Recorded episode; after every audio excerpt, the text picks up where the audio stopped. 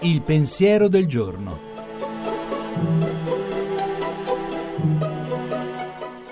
In studio Gianni Valente, redattore dell'agenzia Fides.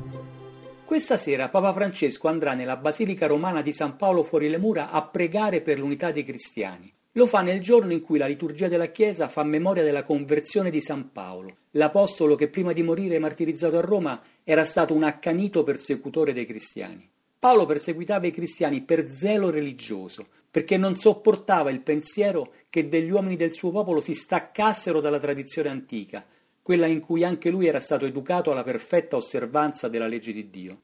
La vicenda di Paolo mostra che anche lo zelo per Dio può diventare criminale, se la radice che lo genera non è la gratitudine, ma la volontà di dimostrare che siamo proprio noi, col nostro rigore, a permettere alla legge di Dio di trionfare nel mondo. Ma poi, come raccontano gli atti degli Apostoli, a Paolo accade qualcosa.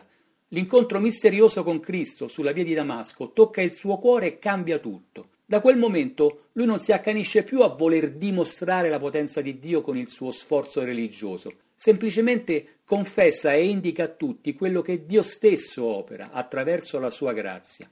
Per questo proprio oggi tanti cristiani pregano perché siano vinte le loro divisioni e sia ripristinata tra loro la piena unità perduta lungo la storia. Lo chiedono nel giorno che celebra la conversione di San Paolo, proprio perché si accorgono che anche la loro unità non è una questione di sforzo, non è una loro prestazione o un progetto da realizzare, ma può accadere solo come un miracolo, un cambiamento operato da un altro, come quello che capitò a Paolo sulla via di Damasco. La trasmissione si può riascoltare e scaricare in podcast dal sito pensierodelgiorno.rai.it.